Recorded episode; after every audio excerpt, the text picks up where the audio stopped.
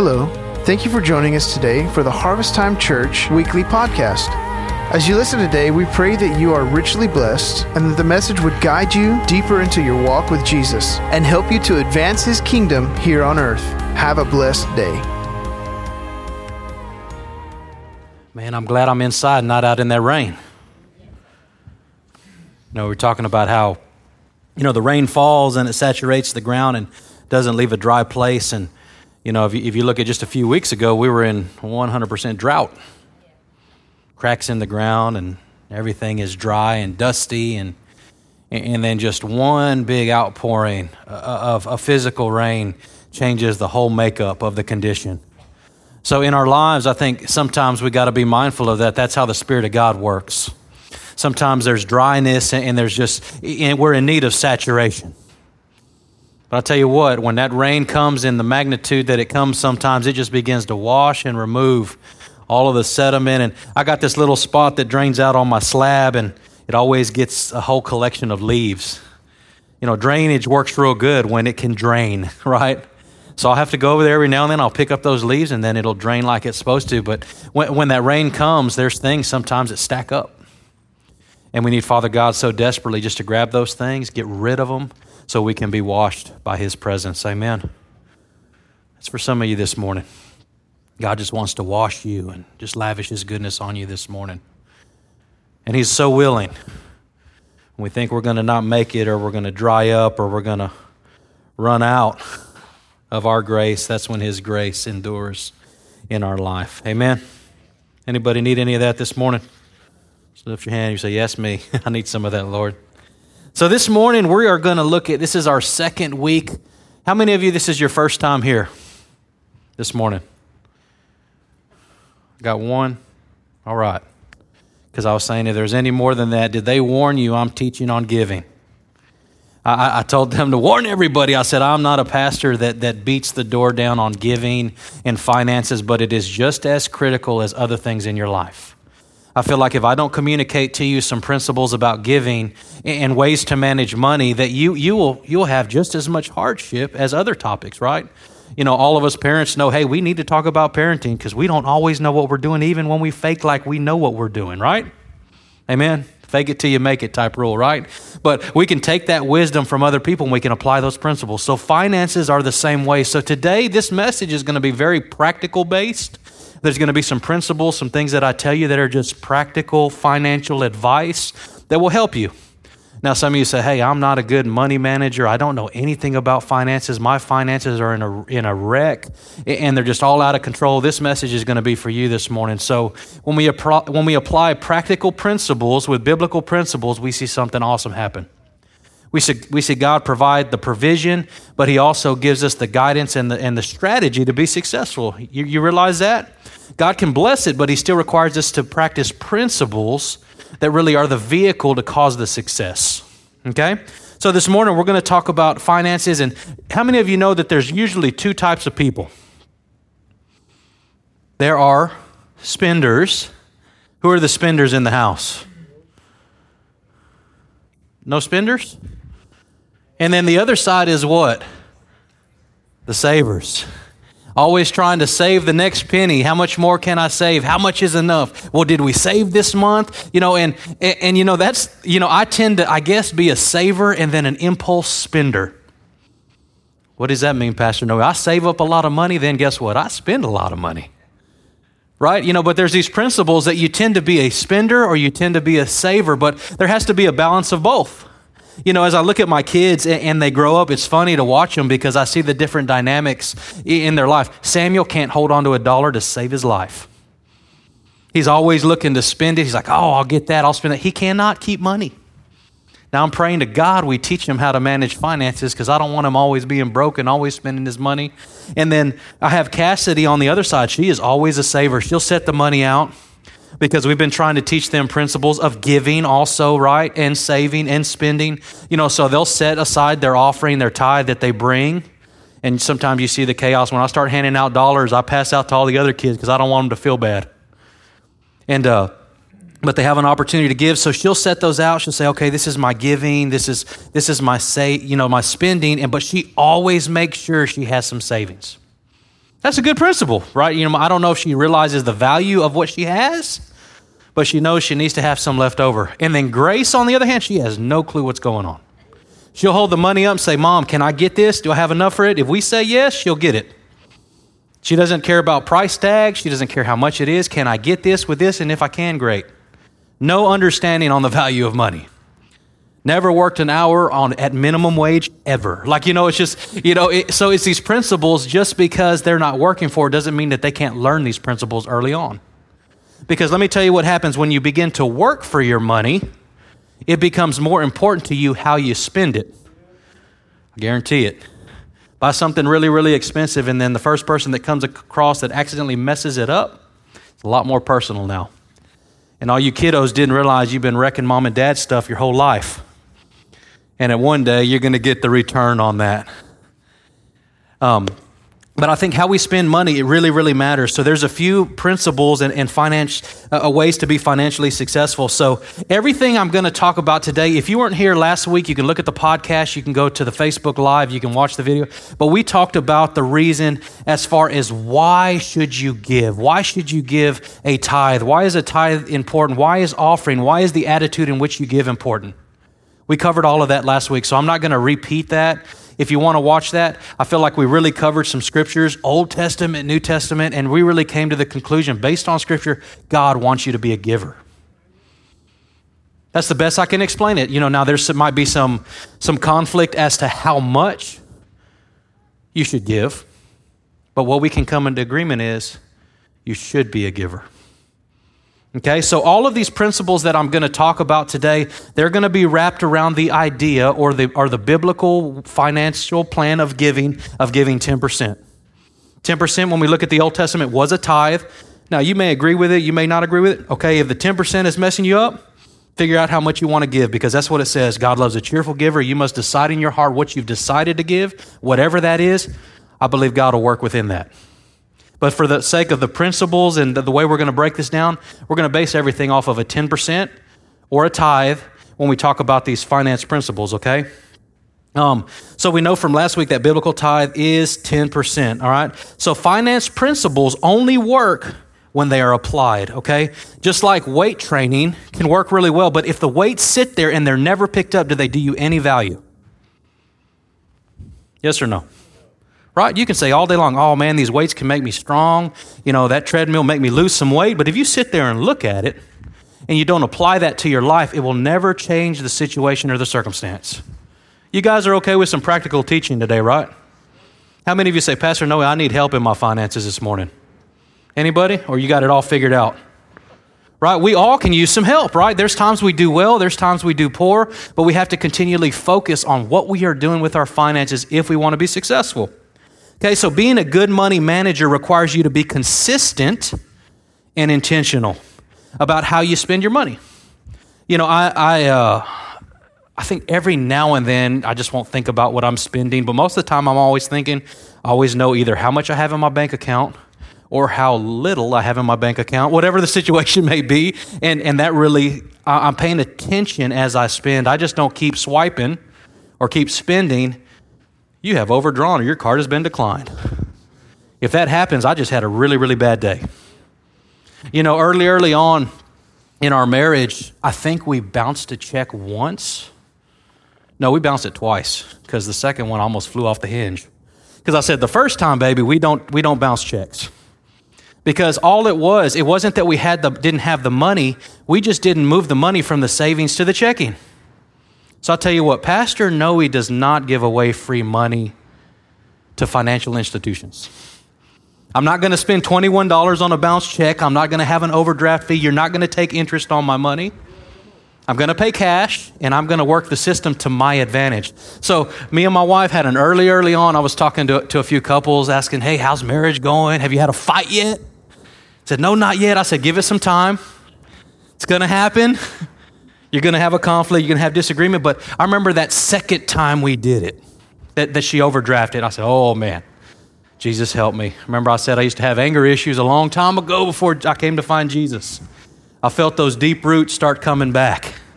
And I said, Lord, give me grace. I said, baby, we do not give away free money. So we got a little bit strict. We got a little bit more disciplined. We had to pay a little bit more attention to what we were doing financially. And you say, why does 21 bucks matter? If it don't matter to you, everybody take out $21 and give it to me. It don't matter? Well, let me take all your $21 and we'll add it up and see what it turned into. Every little bit counts when we're talking about money. That consistency, that intentionalness. If you save, you'll have something to show for it if you do it consistently and long enough. You know, I have a lot of people tell me, oh, I can't save a lot or I don't have a lot in the bank. I say, well, what would you put aside this month? Well, nothing. Well, that ain't going to help you. You know, if you don't have anything, even putting $10 a month at the end of the year is going to give you $120. And that's more than you have in savings right now. So that is a step in the right direction. So it's small increments being intentional over the course of time that will make you financially sound. It's not rocket science, but you do have to tell your money what to do rather than allowing your money to control you or the telemarketers or the commercials or the credit card agencies. Hey, listen, if you take the bait of this get it now, pay for it later nonsense, please don't do that. You know, a lot of these things that say, hey, get it now, you can pay for it later. Well, there's this thing called interest, and there's this thing, that more than likely they want you to forget about it. Then you have to pay the interest, and then you're losing money. You're paying interest on the money that you could have just paid cash for. So we have to understand that the credit card agencies, all these telemarketers, all of these things, if anybody has taken the bait on that your extended car warranty is available to you and you have answered that phone call and called them back and gave them a credit card number, shame on you. Has anybody done that? Please, God, no. You did? Better not, Freddie. That'd be a bad day. Don't take the bait. These people are not your friend. They want to take advantage of you. They're going to work the system. And really, why does this matter, Pastor Noe? Because if God wants you to be financially wealthy. He wants you to be blessed. But if we are ignorant in the way that we spend our finances, we cannot reap the benefits of being financially blessed. And most of the time, because it's just we're supporting the wrong principles. But I believe that there's some things that we can do that will really help us to live that financially blessed life and really succeed in this lifetime. So the definition, when we talk about being a good money manager, the definition of a manager is to be in charge of, to administer, or to run our finances. That's what it's talking about. So you should be in charge of your money, not your money in charge of you. I've never had my money twist my arm and make me do something. Now somebody say, well, ha. You come home, well, how'd you spend all that money? Well, I just don't know. What do you mean you don't know?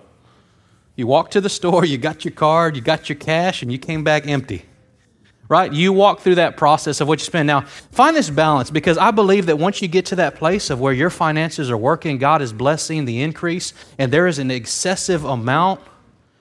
You're free to do a lot of these things, but you have to get to that place of being financially well off and really getting your finances in order so that all of these things of spending and saving and giving can be a blessing. Okay? All right, so let's look at Proverbs 11, 24 through 25. This is in the New King James Version. So look what this principle says. It says, there is one who scatters yet increases more, and there is one who withholds more than is right, but it leads to poverty. So the generous soul will be made rich, and he who waters will also himself be watered. So if we look at this principle, how many of you know that this principle actually goes against what a lot of people will tell you? It says that he who scatters, what happens? More comes back. Well, in a non-spiritual sense, that would make no sense. You're telling me, Noe, to take what God has given me, my financial provision, and scatter it and give it, and you're telling me it's going to multiply? Look what this other part of this verse says. But it says that there are those who withhold, who save, who keep, but it's not just keeping, right? More than is what? Right. So that's the linchpin, because it's saying this is something that is not, you're not supposed to keep it in your possession. Now, if we go back to the book of Malachi, and I'm just going to polish real quick, it says, you are under a curse because you are keeping the tithe, which is what? Mine. So there's a principle to make sure that if there is something in your possession that is God or has been set apart or has been consecrated to the Lord, that it is never in your possession. Right? There's a story about a guy that kept some treasure from a battle in the Bible, and it says all of them were cursed because of one man's sin. He withheld what was the Lord's, what was set apart, what was sacred. And I really believe that's what God is saying in this passage, is more than is right. You're withholding these things that are really God's. Well, if they're God's, I want to get them out of my tent. I want to bring them to the altar. I want to bring God what's his. You know, also in that wordage in Malachi, it says, bring me. That shows a lot of ownership to it. It's not just, hey, if you want, if it's convenient. You know, it's really God saying, bring me what's mine. Right? And it was a big deal. But it says that, you know, this one that withholds, what happens? It will lead to poverty. Well, in my mind, if I keep it all, I save it all in the bank, wouldn't I have more? You would think, but it says, he who scatters yet increases more. Him who is a generous soul will be made rich. So him that releases, that gives, will be rewarded, right? We see this sowing and reaping, and he who waters will also be watered himself. You know, because I think a lot of times we want to discard the sowing and reaping, the law. There's still a return on whatever God asks us to do. Okay? So this passage really reflects on godly principles at work and goes against what most people will tell you. He who scatters more will increase, but the one that withholds more, not giving God what is his, will be led to poverty, and the generous soul will be made rich. So I've always had one question that I've asked myself, you know, how can it be so hard for people to give to God and have enough left over to bless others?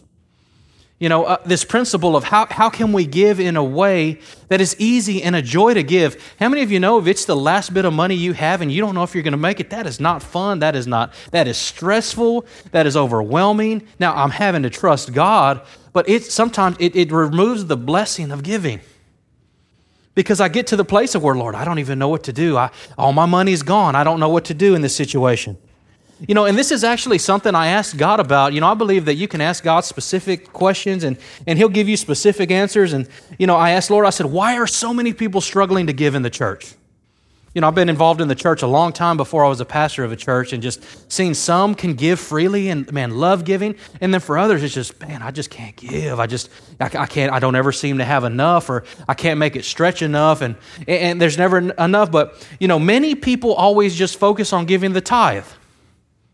Well, if I come and I give a tithe, then everything else is going to be okay. God promises to bless everything else. So if I just do the basic math, I'm giving 10% and then I'm working to live on 90%, right? Well, we focus on the 10% fixing everything else, right? But this, you know, but something, you know, we has to change in our way we think. You know, is that the problem is not with the 10%. The problem is how we spend the 90%.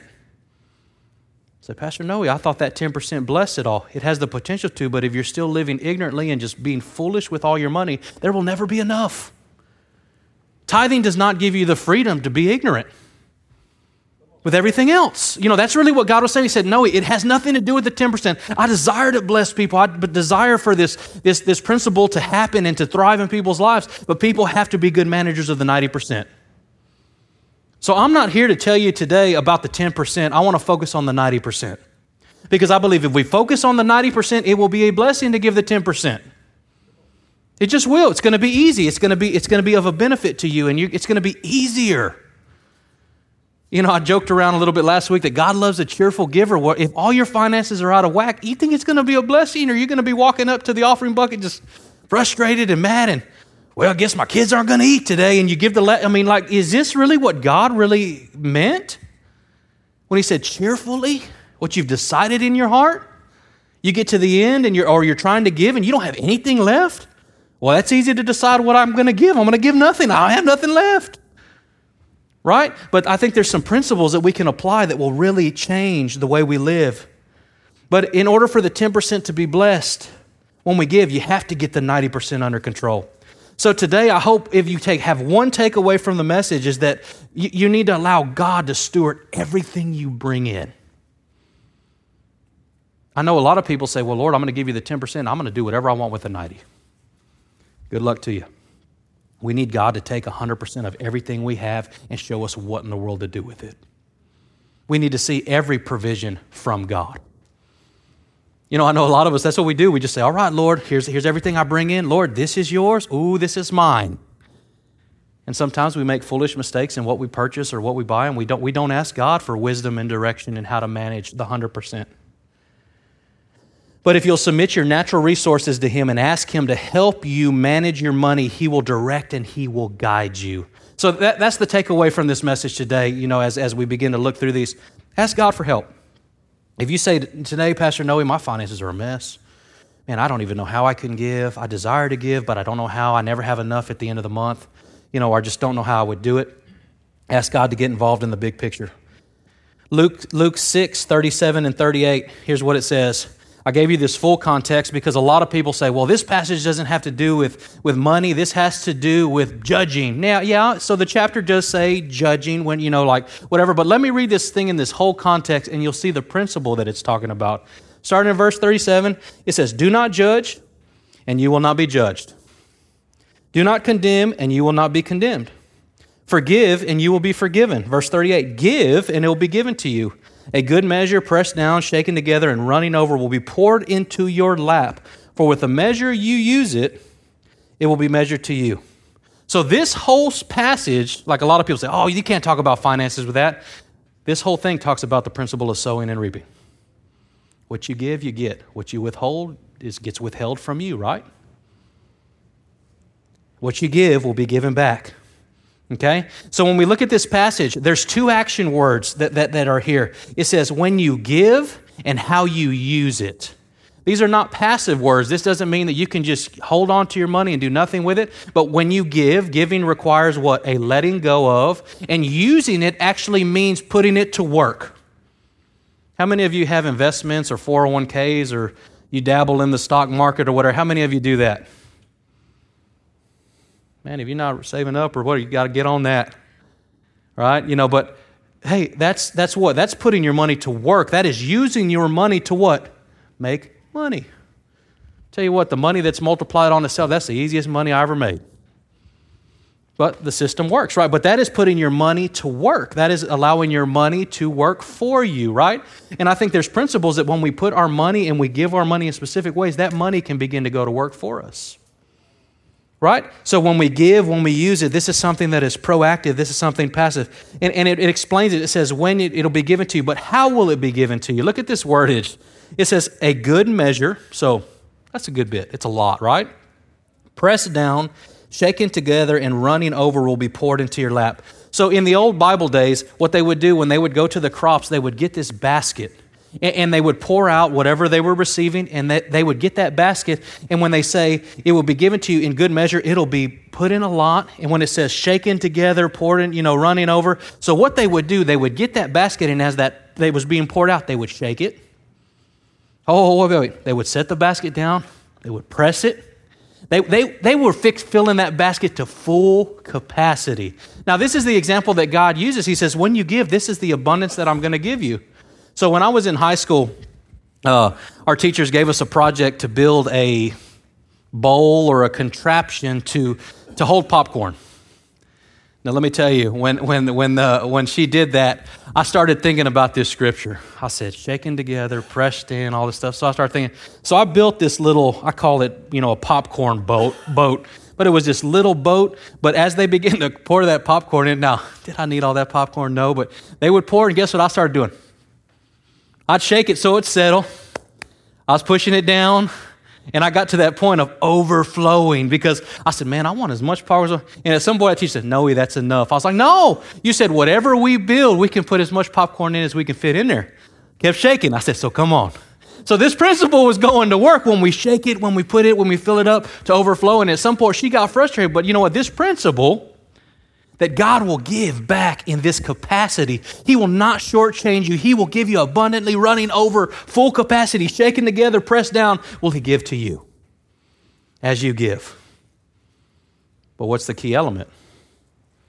You got to give. Well, I don't want to give. I just want to reap the benefits. That's not how it works. To reap scriptural benefits, you got to put scriptural work into place. Luke 16:10, it says, whoever can be trusted with little can also be trusted with much. And whoever is dishonest with very little will also be dishonest with much. Now, this is a humbling passage. Because how many of you say, well, if I had some real money, Lord, if I had a lot of money, I'd be faithful with it then. But you're not faithful with what God has entrusted to you now. right? Use what you got. Ask the Lord how to manage it. You know, man, I made minimum wage. I remember working at Tractor Supply when we had Samuel, and I don't know how in the world we made it. Kids are expensive. Living was expensive. All of these things. I mean, I understand all of the life situations and the hardship of being an adult and working through all these things. But man, we put that money to work. We continued to tithe and give God what was His. And I was like, Lord, ain't much I'm giving right now, but I'm going to give. And we saw God provide all the provision we had need of. And if I go back and I look at those end-of-year tax returns, I was like, holy smokes, God had to multiply because I don't even know how we made it. Anybody ever been through a season like that? Now, some of you might be in that season of making less than you've ever made. You say, Pastor, no, it's hard times. We're in a place of an economic almost breakdown. But I tell you what, in amongst economic breakdown, you better have godly principles working for you rather than against you. You have to be trusting God. But we got to give God what's His and believe God to bless the rest. If you can't steward well what you have now, whether it be a lot or be a little, you're not going to be faithful when you have a lot. You might be in a testing season of your life. Maybe you're looking for a new job or you're looking for more work or practically you just need more money. That's okay. So, like, that's the reality sometimes, right? You need to be looking for more work, or you know, because there is a threshold of what it takes just to make it. You understand that, right? But God also calls us to work hard and work diligently, not to be lazy, not to be slothful, like where we're just like lazy. We're like, Lord, just bless me. Get to work, bud. Get moving. Go make some money. Well, Lord, I've given, but I'm not going to put the work in. You know, if you're praying for God to move in your life and provide increase, and you've been praying and asking God for it, and all of a sudden they ask you to work some overtime, don't turn it down. Well, Pastor Noe said I had to go to church. Well, I mean, you got to still do what you got to do to take care of your family. That's been one of these balances that it's so hard for people to understand sometimes. I said, well, when we talk about church membership or being committed to the church, they say, well, I work shift work. And I said, man, half of our church works shift work. And there's overtime available, and there's times, but there's this balance of trusting God for provision, but sometimes it requires work. They never asked me when I worked at the plant, hey, you want to work some overtime? Absolutely. Well, can I stay home and still get the paycheck? No, I had to go to work. I didn't like it. But when I needed the money and I asked God to provide, the work tended to show up. It tended to show up, but it required something of me. But be faithful where you're at. Trust God with what you have now. Give as He puts in your heart to give, and then see what He does. So money and possessions, did you realize that they are the second most referred topic in the Bible? The second most. Money is mentioned more than 800 times in the Bible. So the message is clear. All through the Bible, do you realize that nowhere in Scripture is debt viewed in a positive way? Some of you say, oh, I got all this stuff. Do you own it? Or are you paying for it? Because till you own it, till you own the title, till you own the deed to your house, that you own it, you're still in debt. Now, I'm not saying that it's not against God's plan to not ever take out a loan or to pay on a mortgage, but if your plan is to stay in debt for the rest of your life, God has better plans for you than that. Right? We have to realize that debt is not a good thing. So finances affect so many people in such a strong way that it would be ignorant of us to not pay attention to how we spend our money. You know, in schools, they don't really teach us what we need to know to be financially successful. I think they taught me how to write a check. Some of you are like, I don't even write a check no more. What the heck is a check? They're still out there. Kind of dates you, right? You know how to write a check. But I remember that was the only thing I learned. They didn't talk about saving or like... You know, I think they talked about balancing a checkbook, which I'm really bad at that. I just look at my account. My mother-in-law busted me up. She goes, well, how do you know that's what's in there? I was like, because I just looked at my digital report. Well, how do you know it's right? Well, I'm just hoping it's right and there's no duplicate transactions. You know, we've gotten in a lot looser society, right? You look at your account, yeah, I got $100. I can spend 80, right? You know, or whatever. You know, that's the balancing. Now, hopefully everything's cleared and, you know, without using checks, you don't have anything pending. Comes out right away. But I think we have to pay attention to our finances. You know, so managing our finances will be revealed by how we spend it, okay? So this is the formula that I personally practice, you know, in finances. I give, I save, and then I spend. I give 10% to God, I save 10%, and I live on the rest. This is the principle I personally live by. So I'm not preaching you something this morning that I don't apply to my personal life. Okay? So when we follow this pattern, also understand that it prioritizes the most important things to me. When I give to the church or I give to God first, it puts my dependence on God first. Okay? And then when I save, we're going to look in just a minute why it's so important to save, and then I ask God what to do with the rest. So I follow this pattern. And I really believe that when we implement this pattern, it will provide a financial blessed future. But in that specific order, we give, we save, and then we spend. So in giving, so when you give to God, you know, make sure that He's the first priority. You know, I've seen so many people that dig from the bottom of the barrel versus the top of the barrel. Well, how many of you know that if you wait till the bottom of the barrel, you are trusting for your own provision, and then you hope that there's enough left over? But when I give from the top of the barrel, I say, God, I give you this right here. Do you realize that when we give and when we tithe, when we talk about this blessing, we talk about all these things that happens when we give to God, do you realize that giving of the first fruits has the potential to redeem the rest? It makes all the rest multiply. Because if I don't give till the end, it's cursed to the bottom of the barrel. You really, so I mean, I know maybe it's for some of you this morning, this is radical. You've never thought about this. You say, well, as long as God gets what He gets, it's okay. It doesn't matter really when I give. But when I give really matters. I've been in that position where I give at the end. It's like, oh, Lord. And then I'm really giving in faith. Well, I should have gave at the beginning so that He could really multiply the rest. But when we give at the front, off the top, He has the potential to redeem the rest. This is a kingdom principle. You know, there was an offerings, there was blood sacrifices that were made in behalf, and this is just a continual principle that always happened. Pay God first. You know what I do? I treat my tithe like a bill.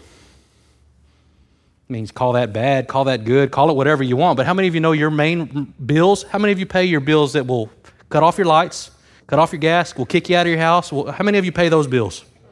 Oh, send it. Yeah, I got to pay those things. Those are important. Do we see the tithe like that? Do we see giving to God like that? Or is it an afterthought? Well, once I do all of these things I want to do, if there's enough, then I'll give to you. But I treat it like a bill. As soon as I get it, it's gone. And that's what I love about digital giving when it comes in. You don't have to wait for the next Sunday. Because I know sometimes when you wait, let's say you get paid on Monday and you're waiting to come to church on Sunday. Well, how many of you know that devil might bust you up in that week, and he may entice you to spend that whole tithe, that whole 10%, Say, it's all right. You'll catch up next week. And then you get to Sunday, you're like, ooh, all right, Lord. And you're asking God, but we're not applying the principles. And we take that bait like, man, that's why I like to get it. I'm one of those guys, out of sight, out of mind, get it out of the account. If it stays in the account, I'll spend it. Or I'll look, oh, we got $100. Oh, no, that's my tithe. But I'm not thinking that's my tithe. I'm saying I got $100. And I just spend it, and then I come to church. And I was supposed to give $100, and now guess what? It's a bad day. Especially if my wife asks me, hey, can we give our tithe? And I have to say, oh, well, So that's another thing. Who manages your money in your household? Some of the husbands are going like this. It's not me. If I don't give my tithe, it's my wife's fault. Come on, man. Got to be in agreement on that, right? All right, so when we give off the top of the barrel, it gives us the potential to give for God to really redeem the rest. So God really commands His blessing on the seed. He commands His blessing on the rest. You know, so I know most of you, if you've never considered tithing or giving 10%.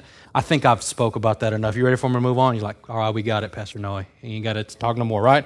Giving is a big deal. So let me give you two categories of people that are givers or people that aren't givers. Givers will always say, I cannot afford not to give. That's what givers in the house say. And those who are not givers, they say, hey, I cannot afford to give. Right? We got to realize the difference there. So, you know, if you've never committed to giving, I encourage you to start. Start wherever God puts on your heart to do it. If you want to commit to that 10%, I encourage you to do that. If you got to start less and you don't know how you're going to do it, just ask God, say, God, where do I do? What do I start? And don't just take my word for it. Please read Scripture. See what it says. See if you think giving is important to God, and if it is, do it. You realize this is not a message to make me rich. This is to make you rich. This is to allow every spiritual, financial, physical blessing to be released in your life.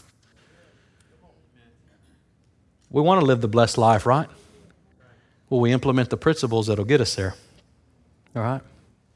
So if you've never given, man, start giving. You will not be disappointed. Yeah, I was thinking about this. You know, better to have less that's blessed than more that's cursed.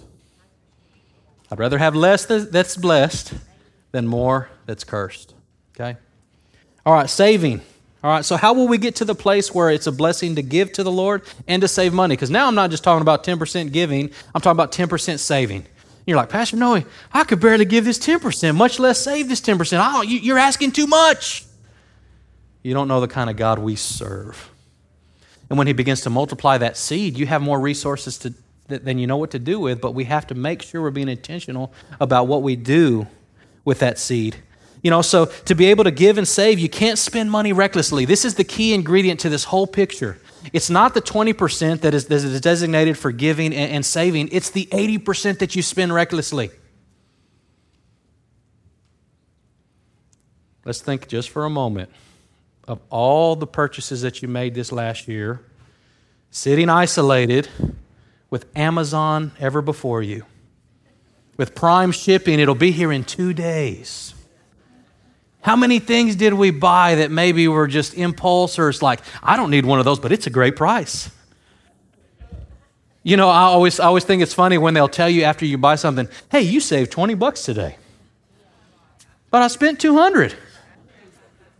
So if you don't buy anything, guess what? You saved $200. They're making you feel good, right? Honey, I saved all this money today. Well, how much you spend? I don't want to talk about that. Right? But how do we spend that 80%? Okay? So God desires us to surrender that 100% of our finances. Now, I'm not saying bring 100% and give it to the church. I'm saying when you get paid, say, Lord, this is all I got. And the reality, that's what it is, right? When you get that check, or, you know, let's say biweekly or once a month, however you get paid, you look at that increase, you say, Lord, this is all I got. Maybe it's enough to stretch out and then some. Maybe you're at that place of where you're having to trust God for that financial provision. You look and say, Lord, it's not much. But what I have, Lord, show me what to do with it. And there may be some things that he asks you to tighten up on, or quit spending things, or cancel subscriptions, or quit all these excess hobbies that are spending a lot of, I don't know what God is going to lead you to, but if you're really serious about giving and saving, you're going to have to deal with the 80%, which is our crazy lifestyle of just spending money. You know, everything we do requires spending money. You realize that? Everything. Well, I want to watch this video. Well, you got a subscription there. You got internet. You got electric bill and the couch you're sitting in. And if you're really living it up, you got the foot massager right there too that you purchased. And then you holler at Alexa and say, hey, turn the lights down a little bit. I mean, think about all of everything. You spend money on all of it. You're like, I don't spend it. Yeah, you do. We all spend money. And I thank God for all these things are so fun. You know, me and Becky were laughing last night because we were talking to, you know, Alexa versus Siri. Alexa is amazing. Yeah. Siri's got to get with it. I holler at her, she won't even respond. I ask Alexa something, she'll say, hey, I'll tell you that, but also, did you know you can ask me what the weather is at 7 o'clock this evening? And I'm like, man, my kind of lady. Right? You know, giving me what I ask and even going one up. But all these luxury things, you know, they can really steal us, rob us of giving and saving, okay? Let me keep cruising because I'm going somewhere with this. So what's the big deal about saving? One of the biggest problems about growing financial wealth is excessive debt. Now, I talked about that debt is nowhere in the Bible seen as a positive thing. But if we have excessive debt, it's going to rob us of the blessing of giving. It's going to rob us of the opportunity of saving, and it's going to make life hard. Okay? Saving provides you got to realize this, for a safety net, God forbid something unplanned happens. How many of you know it's just a matter of time until something happens? And if we don't have a savings plan, or we don't have money that we've saved, guess what?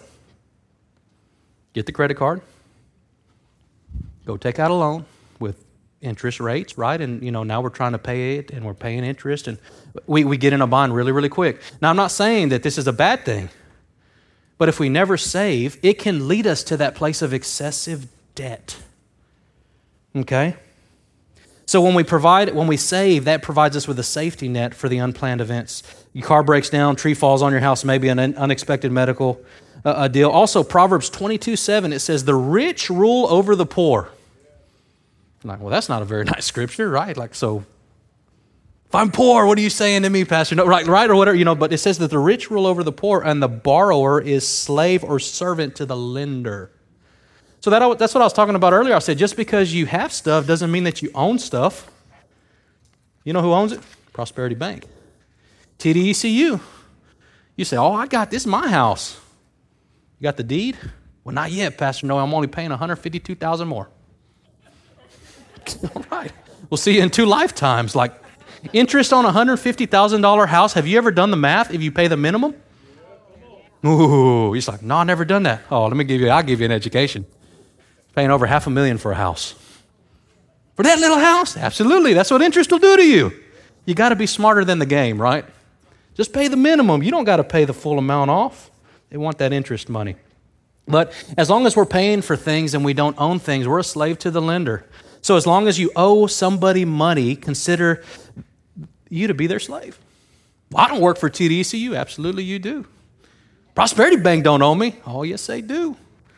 They own the deed to your house. They own your car. You even got all your money with them. I got your whole life right there, right? You know, think about it. We think that, you know, but these are some of these principles. So, you know, but when we diligently save, we become the lender versus the slave. When we save, you know, and some of you, this is radical for you because you're like, I've never been able to save, or I've never had enough in the bank account. There's no way. Oh, there's a way. It's called slow and steady. Okay? It's called being intentional about saving. Okay? You know, the only way to remove debt is giving like God encourages us to, and saving and getting your finances in order. I got a printout looking at now this was a printout right before COVID hit. Now, I'm sure it is way worse now, but looking at the financial debt deficit of most on the average. So the average before everything hit for an individual in the United States is $26,621. That's the average debt. Now, the cool thing is the last 2 years, in 2018, it was $38,000. In 2018, it was $29,800. In 2019, it was actually going down. It was $26,621. That's a good thing. Like, now, not good if you own it or whatever, but there was another staggering thing that says 13% of people expect to be in debt the rest of their lives. Not just die with it. You know, I've had people that live like this. Like, I can't take it with me anyway, so I'm going to live it up. Man, you know, somebody's got to deal with that debt or all kind. You know, it's not always a good thing, right? But if we look at that, there are so many people that are in debt, and it's just they're just okay with it. But that's not God's best. So how do I start saving, Pastor Noe? You know, so this is what it says in 1 Corinthians 16, 2 in the New Living Translation. It says, on the first day of each week, you should each put aside a portion of your money that you have earned. Well, that sounds simple. Yeah, it's scriptural, all right? It says, don't wait until I get there and then try to collect it all at once. So what they were doing, they were taking up collections of a large sum of money to give to Jerusalem, you know, for poverty and famine, but they were taking up large sums of money. So the same idea still applies. How do you accumulate a large sum of money over the course of time? Most of you, like if I said, hey, I need $1,000 right now to put in your savings account, you're like, oh, I can't do that. But how many of us said, okay, give me $100 a month. Can you do that? Well, yeah, but I don't want to. I didn't ask if you wanted to. I said, can you? I'm trying to get you $1,000 in your savings account, right? And you just slowly, every month, put some aside. How many of you have problems saving? You just can't ever seem to save enough, or you can't ever put anything in a bank account. Everybody savers in the house? Some of y'all were real low like this. Pastor Noah, I don't want to hang my laundry out there. Hey, I'm telling you guys, some of this, the enemy does not want you to realize the truth. He wants you to be indebted. He wants you to be up to your throat. He wants you to be stressed out. He does not want it to be a blessing for you to give. He wants to keep you shackled, just like we talk about so many things, from alcohol to pornography to any addiction, anything in this life that will cause us troubles. The enemy wants us to be enslaved to those things. You know, money can be the same thing.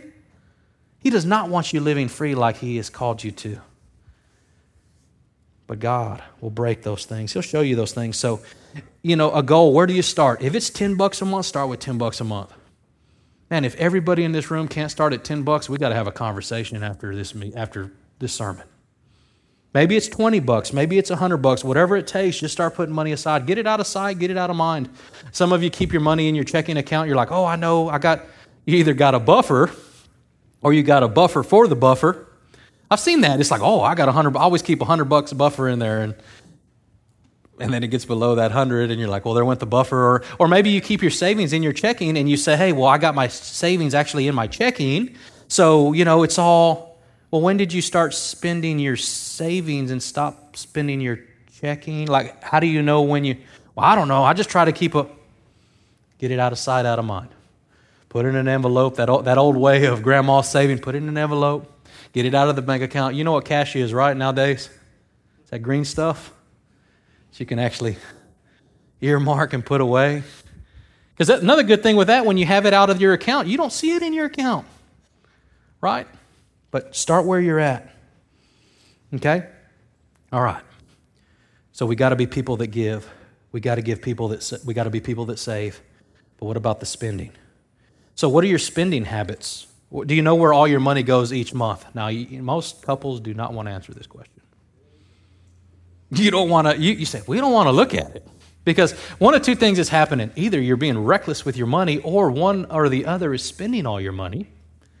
And most of the time, do you know it's not the significant things that you waste all your money in? It's the small things. But most of you never really evaluate your spending habits.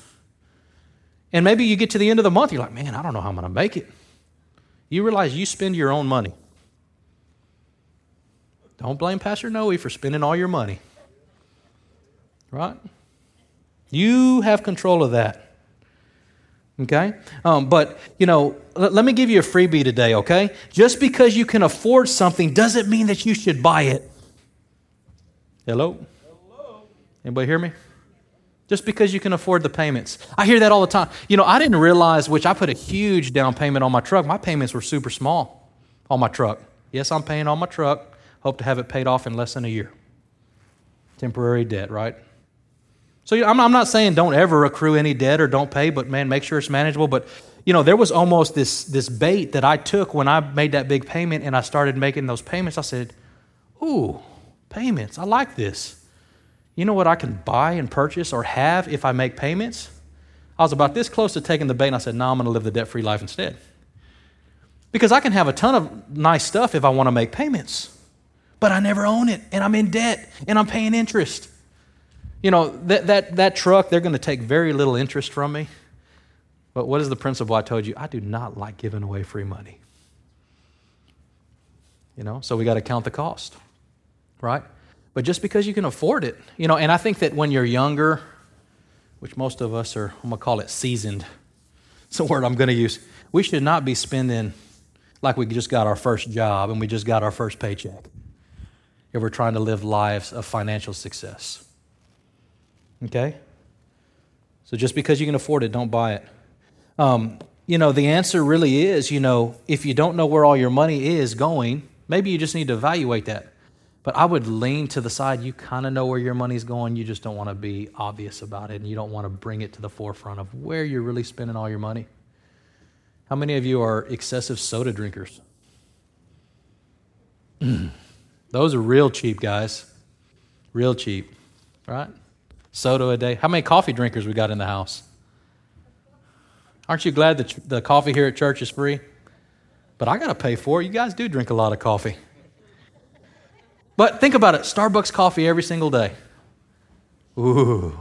What's a cheap coffee? $3.50? $3.50 is not cheap. The smallest itty bittiest bit of Starbucks coffee is $3.50?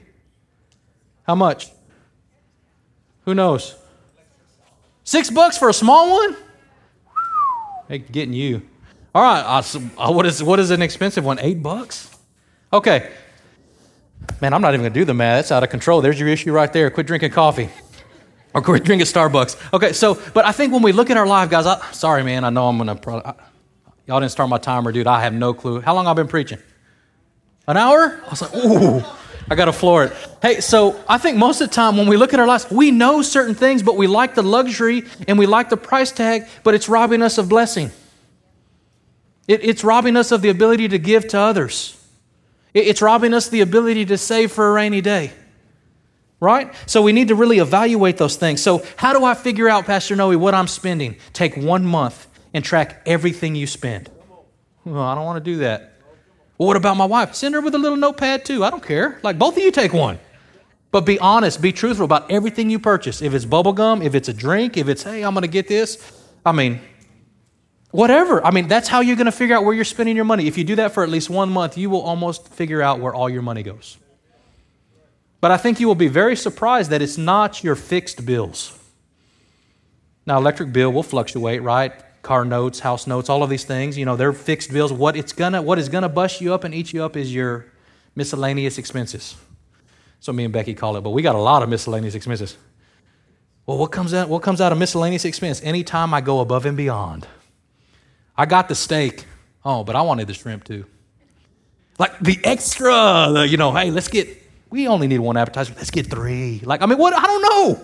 Figure it out. But you are in control of that. But if you'll take and we'll write down every expense for 1 month, you'll figure out where your money's going. Now, it may humble you. You may have to apologize to your spouse. I don't know. I don't know what it's going to be. But when you look at it, it'll give you a snapshot of where your money's going, what's coming in and what's going out. Okay? So put the work in, and you really appreciate that at the end of it. So, because really, most of the time, guys, more money is not the issue. It's how you're spending your money.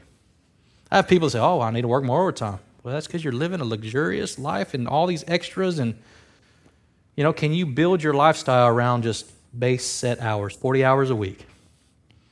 Some people are like, oh, no, I got to work that overtime because we've built that type of lifestyle. It's called living within your means, evaluating how you spend, what you spend.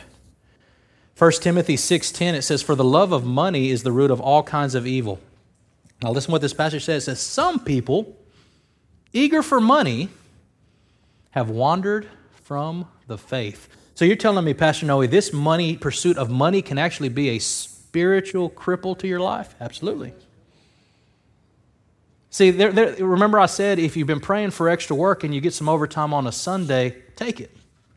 Now, there's a difference of choosing to work every single Sunday for the sake of replacing your religion and placing money on the throne of your heart versus God on the throne of your heart. There's a big difference. It says, for the love of money, they have wandered from the faith. And it says, and they've pierced themselves with many griefs. Now, this does not sound like the financial success story I want. They've caused grief upon themselves. They've pierced themselves with all these griefs. They've wandered from the faith, eager for money. But this is where it talks about the love of money rather than using money as a tool like God has designed it to be. All right, so couples, we'll talk to you just for a minute. You have to be unified in your spending habits and handling your finances. This will be a good time to look at your husband or look at your spouse if you know where I'm going with this. You can't have a plan to save a lot of money and have one or the other spending recklessly. You have to be on the same page. You have to have the same goals. You have to be in harmony. Now, I'm not saying that doesn't mean that you don't get some luxurious, lovely things in life that you are so deserving of. But I'm talking about when there's times where you're hunkering down and you're trying to save or you're trying to get some things established, you're going to have to cut out a whole lot of stuff. But you deal with stuff now so that you can live later like you want to. You can get some long-term rewards from it. I've heard of couples splitting up their money. Hey, this is my account. This is your account. I wouldn't do it. First and foremost, it gives you too much wiggle room to manipulate your finances. But I've learned that when you put everything in the same pot, there's just more to work with. Right? And it's our money, not my money. Well, I'm buying this. Why? I made the paycheck. Ooh, good luck with that. Got to find that. You got to be all in. There's no longer me, myself, and I. It's you're together with each other, right? So get on the same page with those finances. Keeping your money in the same account, focus on being transparent, being honest. If there's some things that you're like, hey, honey, you just got to tell me no. Man, I thank God I haven't bought a guitar in years. Some of y'all know what I'm talking about. I got more guitars than I got children and pets. Like I had all of them together, and I hardly ever play. Like that's the excuse now. It's like, why do I need so, but It's just, like I said, I don't know if it's being content with life or God has just really, just kind of showed us where to give, where not to give. But, Becky and I, we are really living in a season of just, I really feel financial thriving. When she wants to give, we give. I don't have to say, oh, hold on, let me, We have the ability to give. God has blessed us, for everything we have need of. I feel like our children are blessed, our ministry's blessed, our church is being blessed. I don't know what else, there's nothing else that I would ask God for. I can't even write a Christmas list. Becky said, what do you want? I was like, I don't know. I already got it, I guess. I don't know. I mean, and I'm not saying that because I buy all these things. I just think God has got us to the place of where we're satisfied, we're blessed, we're able to give in every situation. I think, God, what would it take for me to give sacrificially? And he says, no, a lot, because I blessed you a lot. And now that's how it's like, because I look at my account a lot, and I was like, Lord, I know I'm preaching on sacrificial giving. I know I'm talking about being a good steward of what you have. And then at the end of the day, guess what's going to happen when I leave this place and I go home? I'm going to have to look myself in the mirror, and I'm going to have to receive everything that I just told you. I'm not exempt. I'm not saying, hey, you guys do this, and I'm not going to do it. No, this is something that I'm going to be held accountable to God for what I do with what he's given me also. But as a couple, Becky and I have always strategized to be on the same page. Let me give you a snapshot of the Kanos plan to get debt-free. Some of you guys have heard this. Some of you have not. I'm going to try to go through it quickly because at that hour yet, I got to be getting close. I don't know when the heck I started. All right, so there was a plan when Becky and I got married to get 100% debt-free. We wanted to live debt-free. Now, initially, I said, there ain't no way I ain't making enough money. How in the world am I going to be debt-free when I can barely make it? So I know the struggle also. I'm not saying it's you're going to live like that for a lifetime, but there may be seasons where you just are not making enough and you're doing a little bit, but you can't do a lot. But when we first got married, I married into college debt. Honey, I love you. I don't have any debt. And then I got married. So how many of you know when you get married, you get the good, but not so good. And whatever. Fill in that last word, whatever you want to look at it like, right? But we were in it together. So her debt became my debt, but we had school debt. We were wanting to purchase a home, which we didn't purchase a home right away. So we were focusing on really paying off that school debt. So we worked hard, we prayed, we gave, we were given extra, we were given to the church, we were working hard, we were given towards that debt. We had a chance when our income tax came in to give a little bit extra and to take all of our income tax and pay off that school loan. How many of you know that is not fun? But God said, are you serious about it or are you not? About being 100% debt-free. But we knew that if we would eliminate that debt, that it would bless us in the future. It would allow us to give like God expects us to give. It would allow us to save like God expects us to save and thrive with the rest of the 80%. Because when I eliminate debt, guess what? That 80%, there's a little bit more to it. I was looking at this also. I think they said 40% of people's money goes towards debt. 40% of your income. So you gave 20, now you take away 40. You got nothing left. You're throwing it all to debt. So we were serious about eliminating this debt. So we eliminated that school debt. And then we wanted to say, we knew savings was important, right? So setting up an emergency fund. How many of you know that's not fun either? Because what does a savings, now I'm talking about emergency savings. I'm not talking about saving for a house or I'm talking just emergency savings. So let me make sure I really clarify that. This isn't a savings account that is just a rainy day fund. It's an emergency savings. It's in place that if anything happens, you could pay cash for it. They're like, Pastor Noe, that is insane. You can get there, I promise. So the next time around, we had paid off that school debt. What we had in our heart, God was leading us to get the savings in place. Guess what? Income tax, man, favorite time of the year. Guess what we did with all of that income tax? We took all of it and we launched our emergency savings account. Guess what that money's still doing to this day? Sitting in that fun emergency savings account. We don't ever touch it, but if anything catastrophic ever happened, we have the cash on hand immediately. Now somebody, this is a radical thing for somebody. Somebody said, man, I ain't got $10, much less an emergency savings. And then the other question you're going to have to figure out, how much is enough for an emergency savings? But I'm telling you, when you give, when you save, and you ask God to show you what to do with the rest, he begins to multiply. Or at some point you're like, okay, that's enough on the emergency savings. Now what do I do? So I'm giving to God.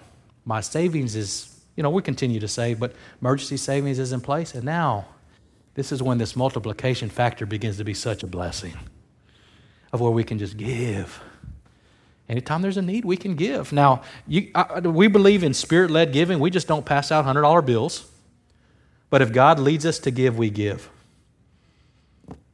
I think I told you all last week about writing the check for a car repair. There's been multiple opportunities that God has he's not just asked me, he's tested my heart. I said, if I ask you to give, will you really give? But as he leads you, man, be led in what he does. So check this out. So then we purchased a home. Hey, more debt. Yay. But opportunity what? To get out of debt as soon as you accrue debt. So our goal, same thing. We purchased our home, got a great deal on it, put a lot of love into our home. If you've ever been to my home, we've upgraded every square inch of it, but it's our home.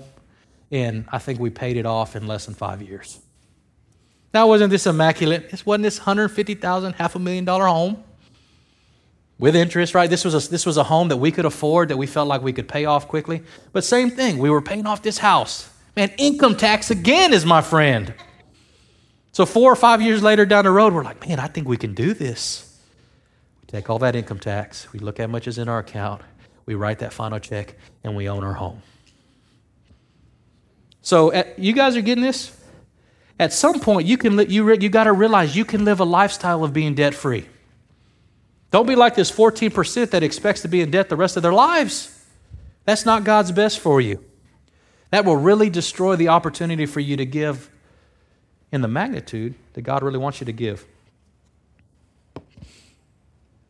So how do we practically stay unified in our spending, Pastor Noe? You got to sit down together. You got to make a budget. You got to figure out where you're spending money. And then, everybody, have you ever not done a budget? Everybody's done budgets, or you've at least heard of them, right? So you figure out where you're going to spend your money, and then you stick to it. Some of the best advice that I had about budget planning was, I said, well, what if we set up the budget and we don't like it? I said, well, change it. I said, what do you mean change it? I said, it's your budget. You can do whatever you want. I was like, that's so freeing.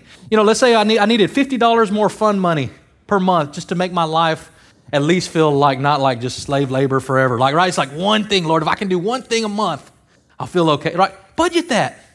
But budget your fun money. Don't just recklessly spend and call every evening fun money. Right? But you make a budget, you make a plan, and then you stick to the plan. Okay? All right. So once that budget's established, stick to it. All right. So I'm going to, just a snapshot, 3 things that will help you break free in your finances. Number 1, follow the principle of giving, saving, and spending in that order. Some of you may say, man, I don't really give. Test God at that. Robert Morris, he's a big pastor in Dallas. You know what he does? He preaches, if you start giving and you don't see a change in your finances, we will refund you everything you gave. Like, man, that's like a no strings attached, no risk, whatever. Now, I'm not there yet, but Robert Morris is. He will refund everything that you gave. But what I have seen true in my life is that when I give, things change. When I save, there's more than enough. And then when I spend, it seems like there's just money there to spend. All right? So follow that principle, give, save, spend. Make a budget if you've never done it. Dave Ramsey has a lot of awesome resources. A lot of those processes we have implemented, they are from Dave Ramsey's Financial Freedom Peace University, all of these things. If you need help navigating that or would like some additional information on that, I can show you or direct you to that. Be united in your financial goals. If you're married or, let's say you're young, get with your parents. Make your parents hold you accountable to some type of guidelines. Say, hey, Mom, Dad, this is what I want to do. Well, hey, let them help you, right? Okay? So set the same goals, be in the same account, implement the same amount of discipline. All right, and this is a big one. Don't spend more than you make. Hello? Like, we're guilty. You say, well, I don't know how I was in debt or how I gotten so far in debt. You spent more than you made on a regular basis. Then you got to the end and you didn't have enough. So don't spend more than you make. Well, I don't make a lot. Well, you shouldn't be spending a lot then. Good? Let me keep moving.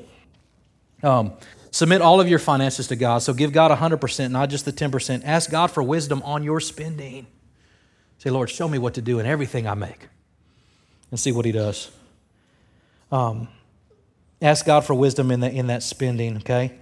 Also, work hard and stay disciplined. Proverbs 24, 30 through 34, it says, a little sleep, a little slumber, a little folding of the hands to rest. In verse 34, it says, and poverty will come on you like a bandit and scarcity like an armed man. So what this means is do your part and let God do his. Work hard, apply yourself.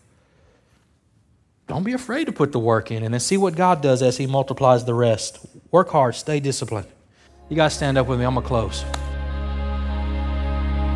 Thank you for joining us for the Harvest Time Church podcast. We hope you've been encouraged and empowered. If you'd like more information about our family, please write us at 42 FM 2540 South, Bay City, Texas, 77414, or check us out on the web at harvesttimebaycity.com.